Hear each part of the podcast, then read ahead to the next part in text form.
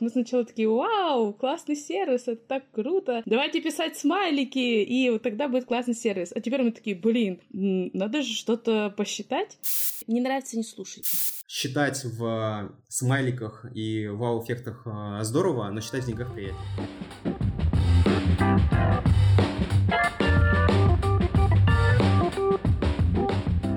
Всем привет! Это подкаст «Оставайтесь на линии» от компании Usedesk. Для тех, кто вдруг не знает, Usedesk – это омниканальная система для классной клиентской поддержки. И если вы еще не оптимизировали свой саппорт, обязательно напишите нам – а с вами снова я, Катерина Виноходова, кофаундер Юздеском. Слушайте нас на всех подкастерских платформах, а еще напоминаем, что вы можете стать гостем нашего выпуска. Если вам есть чем поделиться с миром саппорта, пишите нам на почту подкаст собака usedesk.ru, и мы обязательно с вами свяжемся. Что ж, давайте начинать. Наш первый гость седьмого сезона Игорь Леонов, управляющий эксперт в Леонов, Вострикова и партнеры. И мы поговорим про то, как компаниям справляться справляться с кризисными ситуациями, как себя вести и как перестраивать процессы. Игорь, привет! Привет! Привет, рад открывать новый сезон. Я тоже очень рада тебя сегодня видеть. Мы с тобой давно знакомы. Чем ты сейчас занимаешься? Занимаюсь сейчас э, сопровождением, наставничеством, как персональным, так и бизнеса. Вот. Делаю это, собственно, вместе с партнером, а вместе с командой экспертов в разных сферах. Вот, потому что ну, кто-то уперся в потолок, нужно помочь выйти на новый уровень кто-то столкнулся со сложностями, вот, мы это сегодня обсудим, наверное, вот, требуется вывести за руку светлое будущее. Вот я сейчас такая единая точка входа для удовлетворения потребностей бизнеса. Накопился опыт большой, вот, и в продажах 10 лет, вплоть до уровня управляющего сетью из 200 магазинов, и управление бизнесом за плечами, и сервисные направления в крупных компаниях. Вот, сверху все это полировано частной практикой, вот, изучением устройства бизнеса в двух десятках стран, и вот логичный результат. Как завещал Абрахам Маслоу, да, согласно его пирамиде потребностей, передаю свои знания, навыки другим. Дорогие слушатели, нам сегодня несказанно повезло. Сегодня консультант поможет решить наши проблемы и ответить на наши вопросы. Давай сейчас э, вернемся с тобой в ту точку, когда начался кризис, и поговорим о том, какие ты для себя можешь выделить основные проблемы, вот которые тебя э, действительно застали врасплох. Понятно, что на протяжении работы ты наверняка сталкивался со многими вещами, многое уже умел решать, но вот что конкретно для тебя было прям самое непривычное? Ну, не хватало информации. Это вот основная такая проблема, наверное. Здесь э, фактор всегда действует, что если информации нет, ты начинаешь э, что-то там придумывать, додумывать сам. Это все обрастает какими-то сплетнями, домыслами. Здесь, наверное, кстати, могу порекомендовать им замечательную книгу «Матрица перемен», вот, которая об этом в том числе рассказывает. Пришлось даже сделать краткую инструкцию по мотивам книги. Учитывая, что это не первый кризис, да, который приходится переживать. Поэтому сам уже на основе прошлого опыта занял выжидательную позицию такую. История нас учит, что все кризисы явления временные. Кто больше всего панике поддается, тот чаще всего делает какие-то не очень разумные вещи. Сразу вспомнилось, как а, в 2014 году народ сметал телевизоры, почему-то уже все это забыли, хотя прошло всего 8 лет. И наступаем снова на те же грабли многие. И снова, да, история прям показывает даже какие-то общие элементы. Там на, на курс валюты достаточно посмотреть, когда все только случилось, который кратковременно в космос улетел. Вот эти паникеры, кто, собственно, купал его по 120, потом продавал а, по 60, яркий пример а, действия теории рефлексивности Сороса. Я успела по 120 продать. Не знаю, ставим мы это или нет. Нет, ну это грамотный подход. Здесь на самом деле, наверное, слушай, даже в двух словах бы рассказал для понимания про теорию рефлексивности э, Джорджа Сороса, потому что мы с ней сталкиваемся в жизни постоянно, но не очень, э, возможно, понимаем, что это такое, как это работает. Вот, не только, да, там, на, видно на поведении валюты, экономики и прочее. То есть вообще о чем она говорит? А, она говорит о том, что есть какие-то события, которые бы никогда не наступили, если бы мы сами себе не придумали, что они должны наступить.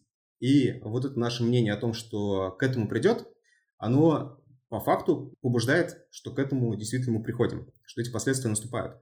То есть э, самый яркий пример здесь обычно бывает с э, там, банковской системой, когда вдруг вкладчики начинают паниковать и говорят, что все, сейчас там, не дай бог, банки разорятся, надо срочно свои деньги выводить, они бегут, начинают массово деньги снимать, и в результате это действительно дает огромную нагрузку на банк, вот, и банк может разориться, хотя если бы этой паники не было, собственно, он благополучно бы а, продолжал дальше существовать. Но если нам кажется, что это какой-то такой пример, оторванный от реальности, то ну, просто вспомните, что происходило с гречкой и сахаром. Я не знаю, откуда взялось вот это мнение, что все, оно должно пропасть, всем не хватит и люди побежали это скупать, э, хотя, да, там склады были полны, э, просто в магазины не закладывали поставки в таком объеме, поэтому на какое-то время э, действительно то есть, возникли проблемы там с тем же самым сахаром, которые потом достаточно быстро разрешились. То есть это вот люди сами себя придумали и в результате этого к этому привели. Поэтому, если посмотреть на историю, то все-то заканчивается одинаково, вот этот всплеск проходит, все становится на круги своя, на рельс обратно. Соответственно, глядя на эти исторические моменты, когда очередной кризис мы видим, нужно их все в голове прокрутить вот, и не бежать опять самым первым принимать какие-то резкие движения, вот, спокойно оценить ситуацию, достать в идеале какой-то антикризис-план, который, я думаю, у многих после да, последних событий наконец-то появится, и нужно будет уже не по ходу дела что-то сочинять, вот, можно будет а, действовать спокойно, согласно описанным метрикам и действиям. Да, мы как раз сегодня про этот антикризисный план поговорим более подробно. А, а вот скажи, пожалуйста, чуть больше можешь раскрыть, как э, реагируют на такие непредвиденные ситуации некомфортные ситуации линейный персонал и руководящий. Вот что нужно про это знать и понимать? Тут на самом деле поведение у нас разнится очень сильно. Потому что есть э, такое понятие, да, как определенные культурные коды. Есть даже замечательная книга Александра Александровича Аузена а, «Культурные коды экономики» называется. Вот она прям максимально раскрывает. Нет, у нас в зависимости от того, находимся мы в крупном или в мелком городе, себя люди а, ведут абсолютно по-разному.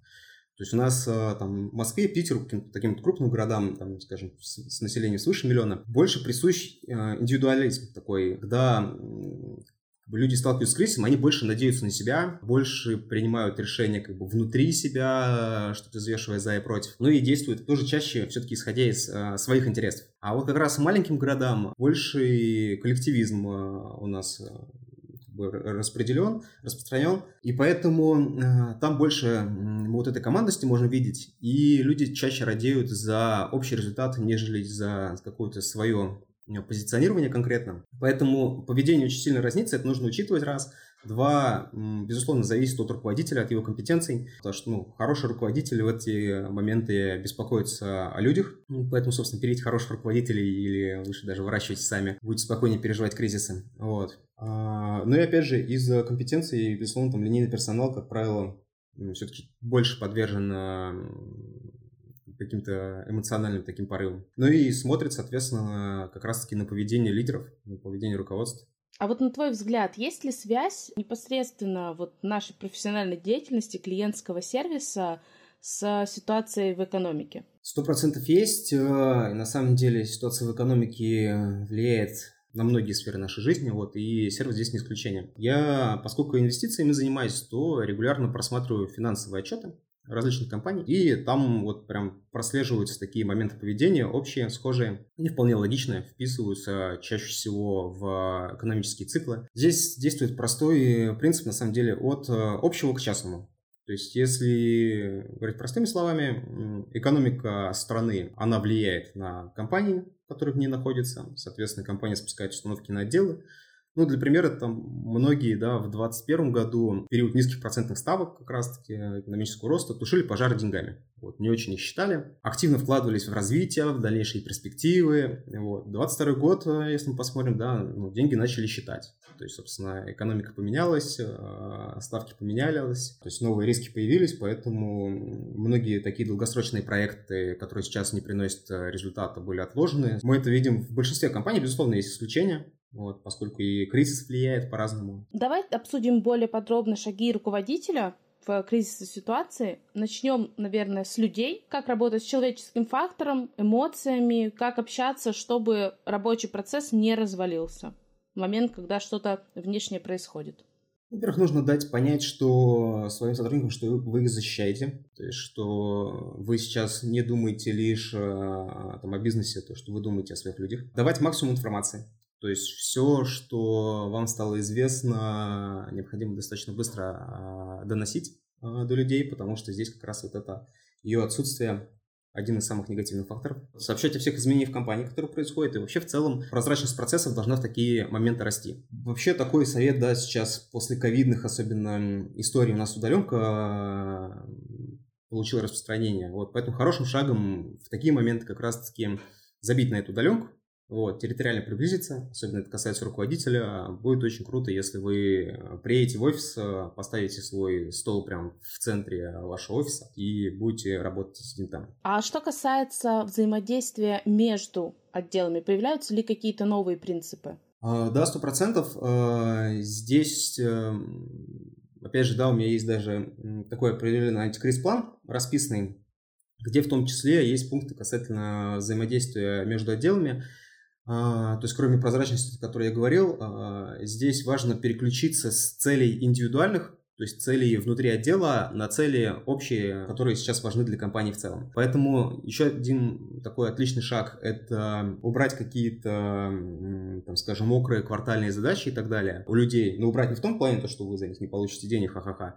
Нет, а то, что, ребят, э, мы по умолчанию все молодцы, мы эти цели там отодвигаем до лучших времен. Сейчас вам не нужно думать, как вот вам за оставшееся время какую-то там вашу квартальную задачу выполнить, за которую с вас просят. Вам нужно все свое время, все свои усилия, а, собственно, кинуть э, в выход из этого кризиса. Ну и плюс, безусловно, отделы в этот э, момент нужно теснее женить, вот, больше их между собой в такой э, общий контур заводить и упрощать взаимодействие. То есть все какие-то лишние оформления, все как вот мы любим, вот эти 35 а, согласований, цепочек и так далее, все это по максимуму нужно упрощать для того, чтобы решения принимались быстрее. А что делать с а, нашими планами, KPI, ОКРами? Двигать. То есть понятно, что нужно их а, разложить на те которые четко привязаны к срокам а, в плане влияния на бизнес, да, то есть э, тогда мы их оставляем, безусловно. Все то, что мы можем двигать, а, в такие моменты лучше двигать. А вот что делать, э, когда тебе непонятно, останется ли вот там твой коллега там в ближайшие две недели все еще твоим коллегой? Или вдруг он решит, что у него какой-то другой путь, другая компания, или он решит э, пока что не работать совсем, отдохнуть, прийти в себя. Вот каким образом образом, так скажем, подложить в этом плане подушку безопасности, чтобы процессы не рухнули? Слушайте, ну, а, понятно, что закладывать риски – это вообще хорошая привычка, но в плане взаимодействия с людьми в этот момент а, я всегда продолжаю выстраивать их таким образом, как будто ничего не произошло. Вот, рекомендую это делать а, так, потому что, ну, здесь можно занять, да, две позиции, можно сказать, что сейчас точно, там, не знаю, что-то начнет рушиться, кто-то начнет отваливаться, что-то будет происходить, и загнать себя этим еще в большие проблемы, в том числе, особенно психологические. Либо просто выстраивать все так, как будто в плане взаимоотношений с людьми, как будто ничего не произошло, продолжать э, с своими коллегами работать, э, исходя из того, что завтра они снова придут на работу и будут отдавать всего себя. Ну, потому что, во-первых, вы не будете тратить энергию и силы э, в никуда, на какие-то там потенциальные риски, которых может э, не случиться. А во-вторых, в целом, как мы говорили выше, если вы изначально обладаете каким-то антикриз-планом, то ну, даже такая ситуация по выбытию кого-то из процесса вас сломать не должна. Всегда проще, если вы понимаете, что делать в таком случае. То есть, если у вас есть какие-то единицы, на которые вы настолько завязаны, что вы думаете, а вот что делать, если вдруг она куда-то денется, то, безусловно, вы будете сидеть и постоянно об этом думать, нервничать и так далее. Если вы заранее а, подготовлены, не во времена, когда уже случилось, вот, а, говорят, да, готовь сани летом, а в спокойные времена вы четко понимаете, что если это происходит, я открываю пункт такой-то, и там есть решение моей проблемы, то с этим намного проще и спокойнее жить. Слушай, а если вернуться к работе с твоей командой, есть ли у тебя какие-то фишки собственные, которые хорошо сработали в этот момент? Ну вот, допустим, у нас хорошо сработало там какое-то общее письмо всем с а, описанием того, что происходит, что дальше будет в компании, какие будут изменения, каких изменений точно не будет и так далее. Вот что-то подобное ты практиковал? Письмо, безусловно, да. А, Причем, ну, я называю вещи, там, скажем, своими именами, да, то есть э, и сразу предупреждал людей о том, а, что это меняет, что мы продолжаем работать, что в целом, да, наш там функционал никаким образом никуда не двигается, что в глобальном плане все остается без изменений, но, скорее всего, будет сложнее, скорее всего, придется отдавать чуть больше времени и сил скорее всего, будет определенное моральное давление. Это раз. И два, это открытость, доступность. Люди видят, э, что ты, собственно, переживаешь это с ними, люди видят э, искреннее желание помочь и имеют возможность к тебе, собственно, со своими переживаниями прийти. Мне очень понравилась твоя идея по поводу объединения и постановки стола в центр офиса. Вот что касается каких-то, может быть, материальных плюшек, здесь э, тоже две стороны. Их можно забрать и все списать на то, что так, ребята, сейчас не непонятно что, у нас экономия, или наоборот, э, ребят э, подбодрить, поднять, э, там, индексировать зарплаты, что-то сделать, чтобы они поверили в то, что действительно сейчас все стабильно в бизнесе и продолжали спокойно работать. Как в и первом, и втором случае, какие здесь могут быть подводные камни? Слушай, действительно, в первом и втором случае есть риски, поэтому я здесь скорее за золотую средину не менять ничего в такие моменты, потому что, то есть в первом случае на людей и так есть определенное давление внешнее, они и так переживают, вы начинаете у них что-то там отнимать, показывать, что тем самым, что, слушайте, а, компания не чувствует себя там финансово устойчиво, поэтому возможны дальнейшие проблемы и риски. Второй пример, да, когда мы наоборот как начинаем поощрять. Ну, во-первых, действительно, во времена кризиса все-таки деньги нужно считать более внимательно, а, поэтому э, это такие излишние траты, вот, и с одной стороны, с другой стороны, это большее подсвечивание ситуации что для вас это действительно важно, что это происходит. Поэтому я здесь скорее за то, чтобы ничего не менять, чтобы поставлять э, все так, как есть, говорить людям, что да, э, есть какие-то временные проблемы, но при этом это не настолько критически меняет, а, собственно, наш быт, условия и так далее, что мы под это вносили какие-то правки. Ну и в целом, второй раз я э, возвращаюсь, собственно, к книге, которая рассказывает о специфике, о нашем культурном а, коде. У наших людей, только вдуматься, самая большая в мире, то есть мы реально первое место среди всех-всех-всех стран а, занимаем в мире, в плане, не помню, как это правильно называется, но, в общем, нежелание, нежелание принимать изменения. То есть мы самые такие а, зачерствевшие вот, и всегда почему-то воспринимаем, что если что-то меняется, даже если до этого было не очень хорошо, то точно станет хуже. И поэтому, когда много перемен извне, э, каких-то много новостей, много стрессов, то в идеале, чтобы внутри было изменение минимум. Mm-hmm. То есть, чтобы хотя бы здесь э, люди не думали, а почему это, а с чем это связано. Да, был островок какой-то стабильности, да, да. который мы так очень любим. Окей, с людьми более-менее понятно. Давай обсудим технику. Многие компании столкнулись с тем, что потеряли рабочие инструменты. Это случилось впервые, никто не знал, куда бежать. Какой после этого уже выработался план работы с инструментами, как, в принципе, остаться на плаву и продолжать работать. Слушай, многие компании реально были не готовы. А, способов решения русская смекалка дала много.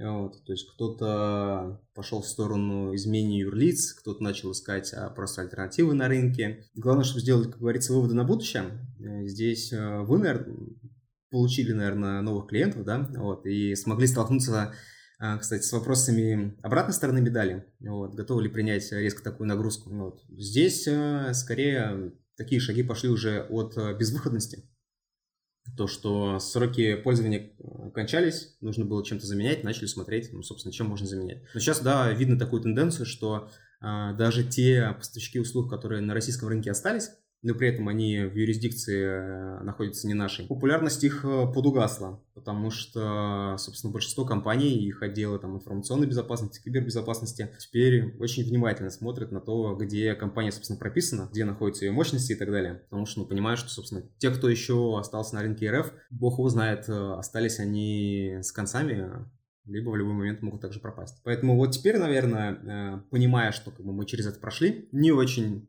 имеет смысл э, оставаться на каких-то зарубежных вариантах, если есть э, плюс-минус достойная альтернатива. Лучше, если не перейти сейчас, то как минимум какие-то первые мостики наладить вот, и составить себе план, как быстро можно перепрыгнуть. Ну, на самом деле, эта история позитивно сказалась, в том числе и на российском ПО. Даже не в плане того, что появились клиенты, а в плане того, что появились запросы у, и требования от клиентов, и э, видение клиентов, как можно продукты-то улучшить на самом деле, как можно сделать так, чтобы они приблизились к зарубежным по качеству. Поэтому здесь э, отсутствие э, вариантов, оно как бы породило развитие и российских продуктов, я думаю.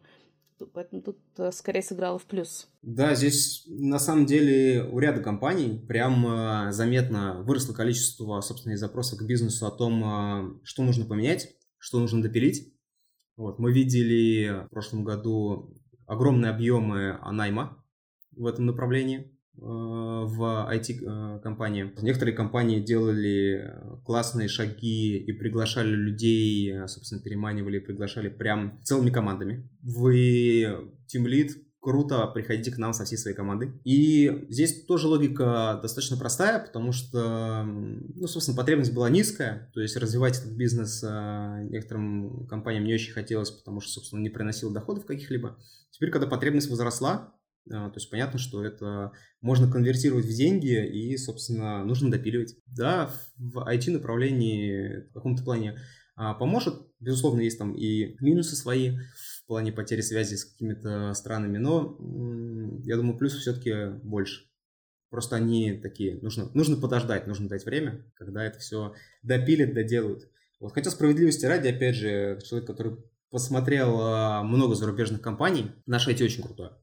То есть просто вот э, на мировом рынке наши IT-продукты, они реально очень классные, особенно с точки зрения отношения к пользователю.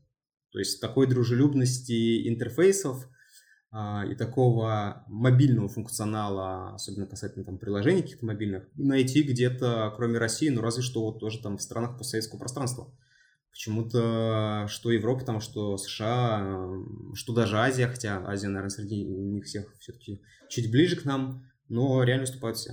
Поэтому, глядишь, мы станем IT-центром мировым. Если продолжать тему того, насколько классные российские компании в плане э, сервиса, как раз уже ближе к нашей обычной теме, как э, вообще сервис-то в компаниях поменялся, э, на твой взгляд? Э, и да, там раньше компании много денег, возможно, тратили на какие-то супер-вау штуки, сейчас они перестали тратить на это, но при этом увидели ли мы тоже какое-то улучшение или, наоборот, явное ухудшение качества клиентской поддержки, общего клиентского сервиса? Слушай, на мой взгляд, э, я бы назвал это произошло оздоровление сервиса, потому что мы, кажется, свернули немножко не туда, вот, наверное, здесь мы, как зачастую это бывает, э, чуть-чуть э, там, отстаем от мировых тенденций. И вот, знаешь, история, я сегодня только читал в одном из каналов э, историю про то, как там подружка невесты платье свое забыла, приехала там, в другой штат, кажется, или в другую страну, не помню.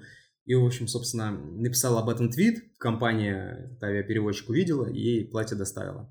Это все крутая маркетинговая история, вот. Но это, в моем понимании, вообще не про классный сервис. Потому что, ну, для меня было интересно, я первым делом, когда прочитал про эту компанию, я просто, ну, пошел в Google, собственно, посмотреть на иностранных сайтах отзывы, как, что они пишут. Я, почитав это, посмотрев оценки, ну, не могу сказать, что это какой-то образец сервиса точно. Хотя история классная. Поэтому произошло оздоровление в том плане, что вот эти все истории красивые, это классно, но все-таки качественный сервис, он э, чуть в другом. И он касается не только там отдела поддержки пользователей, это должно быть определенно определенным принципом э, для всех э, направлений бизнеса. Такое встречается, к сожалению, не так часто, но хорошая тенденция и развитие в этом плане год от года я тоже вижу. Ну, наконец-то убрали какие-то странные проекты по автоматизации, которые все долго не получались, и такие типа, ну ладно, сейчас денег нет, давайте отложим. Да и бог с ним. Наконец-то начали считать, собственно, а сколько людей действительно нужно, потому что, ну, то есть многие компании стремились просто за цифрами, за показателями, что посмотреть, какой у нас э, там, не знаю, высокий CSI,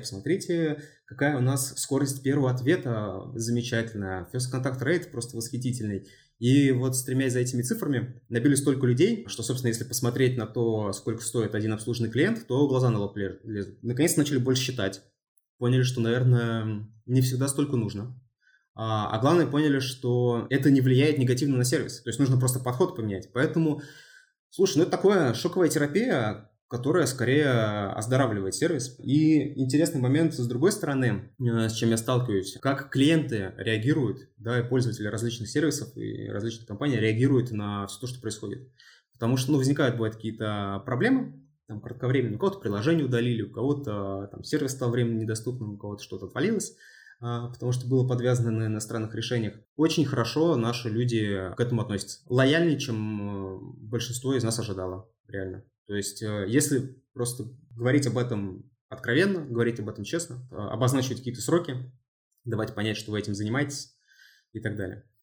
Поэтому кажется, что мы чуть-чуть свернули в более нужное русло, то, которое про тот самый сервис, э, как одна из э, составляющих бизнеса, а не какая-то такая оторванная своя реальность, где там что-то люди сидят, с клиентами общаются, там как бы, ну и бог с ним.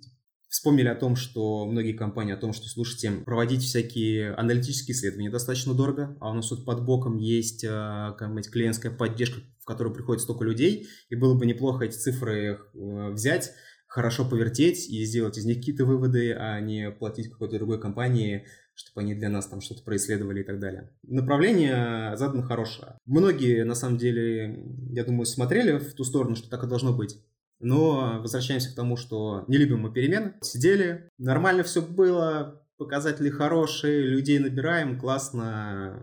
А добра добра не ищут, не будем ничего менять.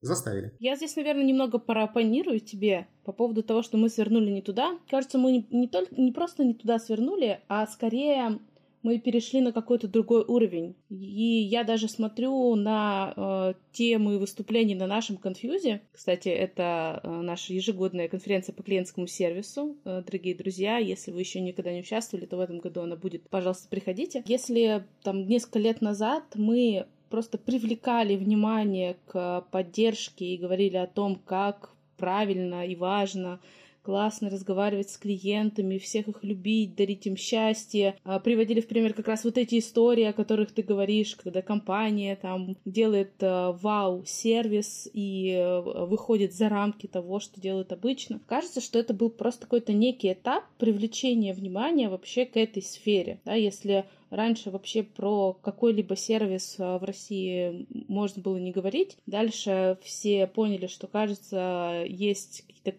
появляются какие-то классные компании, которые разговаривают с клиентом не так, как мы привыкли, и это кажется очень интересно и круто. И все про это говорили. Все говорили о том, а давайте мы сделаем клиентский сервис новым мар- маркетингом, да. И теперь просто немножечко все свернуло как раз-таки в более такую прагматичную историю, что на самом деле правильно. Мы все еще остаемся с теми же принципами, принципами клиентоцентричности, но мы уже начинаем это немножечко связывать с цифрами. Да, вот на последней конфьюзе мы говорили как раз о связи бизнеса с э, поддержкой, прям супер прямой связи, даже вплоть до того, что у нас были отзывы о том, что, ребята, вы тут вообще что-то не про поддержку, мы что-то ничего не поняли. Это, кажется, уже там немножечко level up, и действительно ты прав в том, что произошло, да, может быть, не оздоровление, а просто переход на другой уровень и начали обсуждать какие-то более интересные вещи. Как раз я думаю, что было, возможно, за рубежом немного по-другому. У них сначала было прагматично, а потом они уже начали платье пересылать рейсами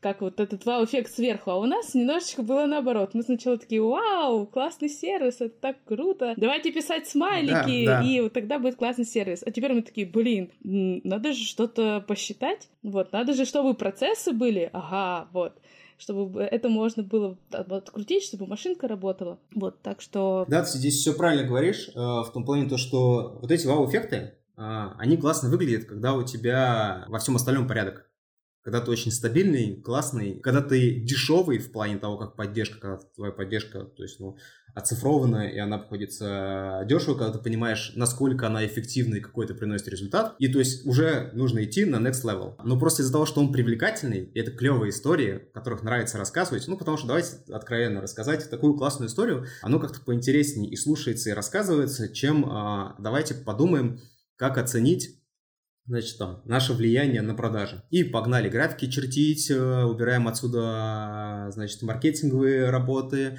вычеркиваем отсюда тот факт, что просто люди, которые в поддержку обращаются, они более заинтересованы в продукте, начинаем строить какие-то формулы, что-то высчитывать, замерять и так далее. Блин, ну это скукотень. Вот э, платье отправить, это клевая история. И, ну, собственно, если почитать, да, даже многие источники, э, там до сих пор часто вот пишут все-таки про такие более веселые, интересные кейсы, но на конференциях где уже все-таки эта тема там такая перешла действительно на новый уровень, да, все чаще считают все чаще устраивают взаимосвязи с другими отделами, как влияет, как подружиться, к чему можно прийти. Только недавно вот э, статистику э, тоже публиковал на примере, не буду называть, конечно, какой крупной компании э, федеральной, где в течение года занимались, прям вот целый год посвятили тому, чтобы подружить отдел поддержки пользователей вообще со всеми отделами, чтобы каждый отдел понимал, что делает отдел поддержки, отдел поддержки понимал, что делает каждый отдел, и чем они могут быть друг другу полезны.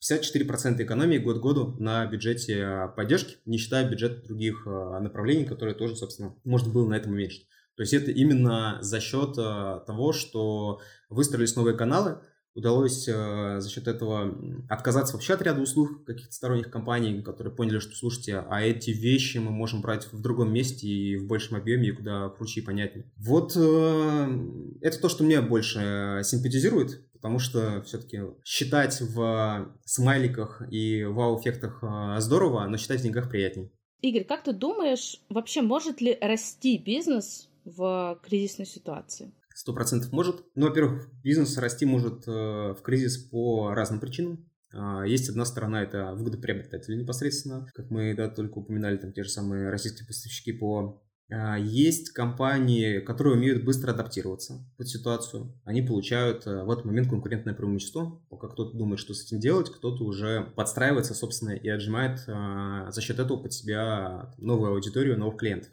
Кто-то просто, пережив кризис, э, получает э, новую поляну за счет того, что часть конкурентов э, загнется.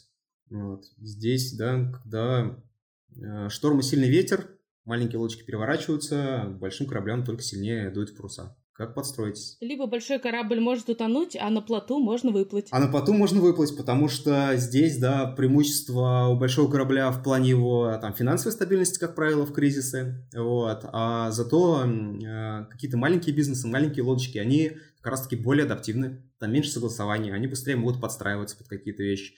Поэтому здесь у каждого свое преимущество. Вот. Если, да, мы перешли на эти сравнения, то, получается, все э, решает рулевой в итоге. Вот. А в целом, из, вот в 90% случаев из того, что я сейчас вижу, Кризис э, чаще просто показал э, проблему более явная и толкнул к переменам. То есть, безусловно, есть бизнесы, для которых это очень сильно сказалось, и оно просто ну, было обязано сказаться. Вот, особенно те, где международные отношения занимают там ведущую роли. Но из вот реально пострадавших компаний большинство тех, где проблема была внутри. Просто это заставило ее обнажить. Вот как раз про это хотела спросить, а вот как понять, что действительно проблема не внешне погубила компанию, да, у нас там нет э, клиентов, потому что сейчас э, что попало происходит вокруг, или же нет клиентов, потому что есть какая-то внутренняя проблема. Вот, может быть, есть какие-то самые критичные вещи, которые в первую очередь ломаются и на которые нужно сразу же обратить внимание и заранее их чинить. Слушай, ну если а, нет клиентов и нужно понять откуда, два самых простых способа. Первый, посмотреть на своих ближайших конкурентов, потому что если у вас клиенты пропали, а у них увеличились, то дело явно не в кризисе. А, ну, либо даже если у них уменьшились не в такой пропорции. Второе, это банально, а, собственно, выстроить воронку, да, либо там а, посмотреть, ну, то есть посмотреть а, клиентский путь. В каком моменте он э, перестал, собственно, до вас доходить. То есть э, просто меньше стал обращаться, они стали чаще там думать о какой-то финансовой, финансовом состоянии и так далее. И вот насколько быстро вы э, возьмете и развернете ваших клиентов, посмотрите, собственно, что с ним происходит, ну, потому что прежде чем действовать, нужно понимать, собственно. Можно, конечно, пытаться бить наугад, но это дорого и неэффективно. Чем быстрее вы это сделаете, тем, соответственно, быстрее вы подстроитесь под э, данную ситуацию. Здесь очень классный пример, показывает, чтобы никого не обидеть, специально сегодня ни одну компанию не называю, хотя вот столько, столько в голове а, всплывает. Очень хороший пример, э, который вот мы можем посмотреть на историю, но не, не такую а, еще, скажем, древнюю старую, то, что мы еще помним. Это когда, собственно, был пик ковида, и очень быстро начали расти э, различные всякие службы доставки, у всех магазинов практически появилась собственная доставка и так далее. И, во-первых, у некоторых она появилась тогда, когда, собственно, уже пик прошел, а, кто-то сделал это быстрее, и за счет того, что они сделали это быстрее, ну, люди к ним просто привыкли, они начали ими пользоваться, и потом уже, ну, не захотелось пересаживаться. Это раз. А два, кто-то делал ставку в моменте, делал достаточно дорогие тарифы из категории «мы вот сейчас выжмем все, что только можно». Кто-то закладывал это как инструмент для будущего и на себя подсаживал людей хорошо, давая более приятные условия, понимая, что ситуация тоже не вечна, то нужно сейчас людей приучать. А, я достаточно просто для одной из компаний делал тут как раз на эту тему большую аналитику, и, ну, вторые выиграли по итогу, то есть уже сейчас, несмотря на то, что прошло очень мало времени, вот, вторые выиграли. Прям это вот стало более чем очевидно. А, критичные вещи, а, которые нужно чинить заранее. Первое, собственно, критичная вещь – это готовы ли вы вообще к какому-либо кризису на уровне а, финансовой подушки, на уровне понимания, что делать. Второе – это эмоциональная составляющая, эмоциональное настроение вашей, ком- а, вашей команды. Команда ли она? Потому что именно команды кризис переживают намного лучше. В кризисе всегда есть два этапа, два, два варианта, точнее, по которым можно пойти. Пойти для того, чтобы улучшить свое там состояние, либо как, как минимум, если не лучше, то минимизировать какие-то свои собственные риски, либо э, действовать команда. Команда в кризисные времена выживает лучше. Поэтому ну, уделяйте время людям, собственно, понимаете, то, что это ваши сотрудники, э, и готовьте с Ани Летом. Это не значит, что вы должны там все, все риски расписать себе и так далее, но элементарно у вас должно быть какое-то понимание, а, а что вообще делать? То есть, что вы открываете такие бам, погнали. Вот сейчас многие столкнулись, очень часто то, что я вижу, там вопросы по персоналу, да, начали там пересчитывать бюджеты, ну и, собственно, там часть компаний для себя решила самый простой способ. Ну, это действительно самый простой способ отказаться от части людей. А потом э, там, кто-то через 2-3 месяца начал их снова набирать. вот, и оказалось, это уже сложнее. Элементарно берем вот, э, да, там, отдел HR. А у вас э, в HR есть э, понимание, какие из э, сотрудников достаточно легко заменимы, а какие проблематичные. И даже если кризис у вас будет длиться полгода, возможно, ему полгода имеет смысл платить, а, найти ему какой-то сейчас функционал, пусть он вам не нужен в своей прямой функции, но вы понимаете, что потому что вы его не найдете, либо там вы не найдете его за такие деньги, либо вообще это будет огромная проблема. То есть если у вас вот, вот эта элементарная градация, и так в, кажд, в каждый отдел можно зайти, то есть у них должны быть свои буквально один-два таких поинта, которые должны быть заранее рассчитаны, и они понимают, что вот если случается критическая ситуация, у нас есть пару заготовок, которые помогут нам ее легко пережить. Это очень не хочется делать. Мы все, все успокаиваем, что такого больше никогда не повторится. Но даже если посмотреть за, там, начиная с 2000 года, у нас был 2008 кризисный год, 2014, ну, 22 самые такие яркие. И поверьте мне, он точно не последний. Причем мы видим, а, если смотреть еще больше, да, в целом, там, особенно на экономику, я говорю, она циклическая, циклы ускоряются. То есть кризисы Э, с каждой, э, скажем, таким большим циклом 30-леткой становится все чаще и чаще. Поэтому готовьтесь, это неотъемлемая часть, которую можно использовать как конкурентное преимущество, потому что другие готовиться не будут, им лень. Итак, мы подходим к концу, и у нас есть э, регулярная рубрика что почитать? Игорь, расскажи, пожалуйста, что посмотреть, почитать, послушать про бизнес, клиентский сервис или просто для души? Слушай, вот у меня есть две книги, которые я считаю нужно прочитать прям каждому человеку. Одна очень известная, 45 татуировок менеджера Максима Батарева, да, то есть несмотря на то, что там есть что-то про менеджера, не обращайте на это внимание, ее нужно прочитать, прям, мне кажется, каждому человеку вообще в жизни. Она о многом заставляет задуматься и многим будет полезным. И вторая из этой же категории, которая будет всем полезна, это, собственно, упомянутый ранее Александр Аузен, культурные коды экономики. А, несмотря на то, что, опять же, там есть слово экономика, она не только лишь про экономику, она вообще позволяет понять, кто вас окружает, как себя с ними вести, что ожидать и что нас ждет в будущем в том числе. Игорь, спасибо тебе большое. Для наших слушателей, для тех, кто дослушал нас до конца, особенно, а, у нас есть подарок от Игоря. Это как раз-таки чек-лист о том, как справиться с кризисной ситуацией в вашей компании, который будет у нас в описании подкаста. Поэтому, пожалуйста, берите, пользуйтесь и будьте готовы на всякий случай к любой зиме. Неважно, насколько холодная она будет, вы будете во все оружие. Ну что, а, Игорь, большое тебе спасибо. Надеюсь, что мы еще в разных с тобой ипостасях увидимся, услышимся, и ты еще раз к нам придешь. Да, вам спасибо. Рад был открыть а, новый сезон. Всех, собственно, поздравляю с а, приближающейся весной. Хорошего настроения. Пока. Пока-пока.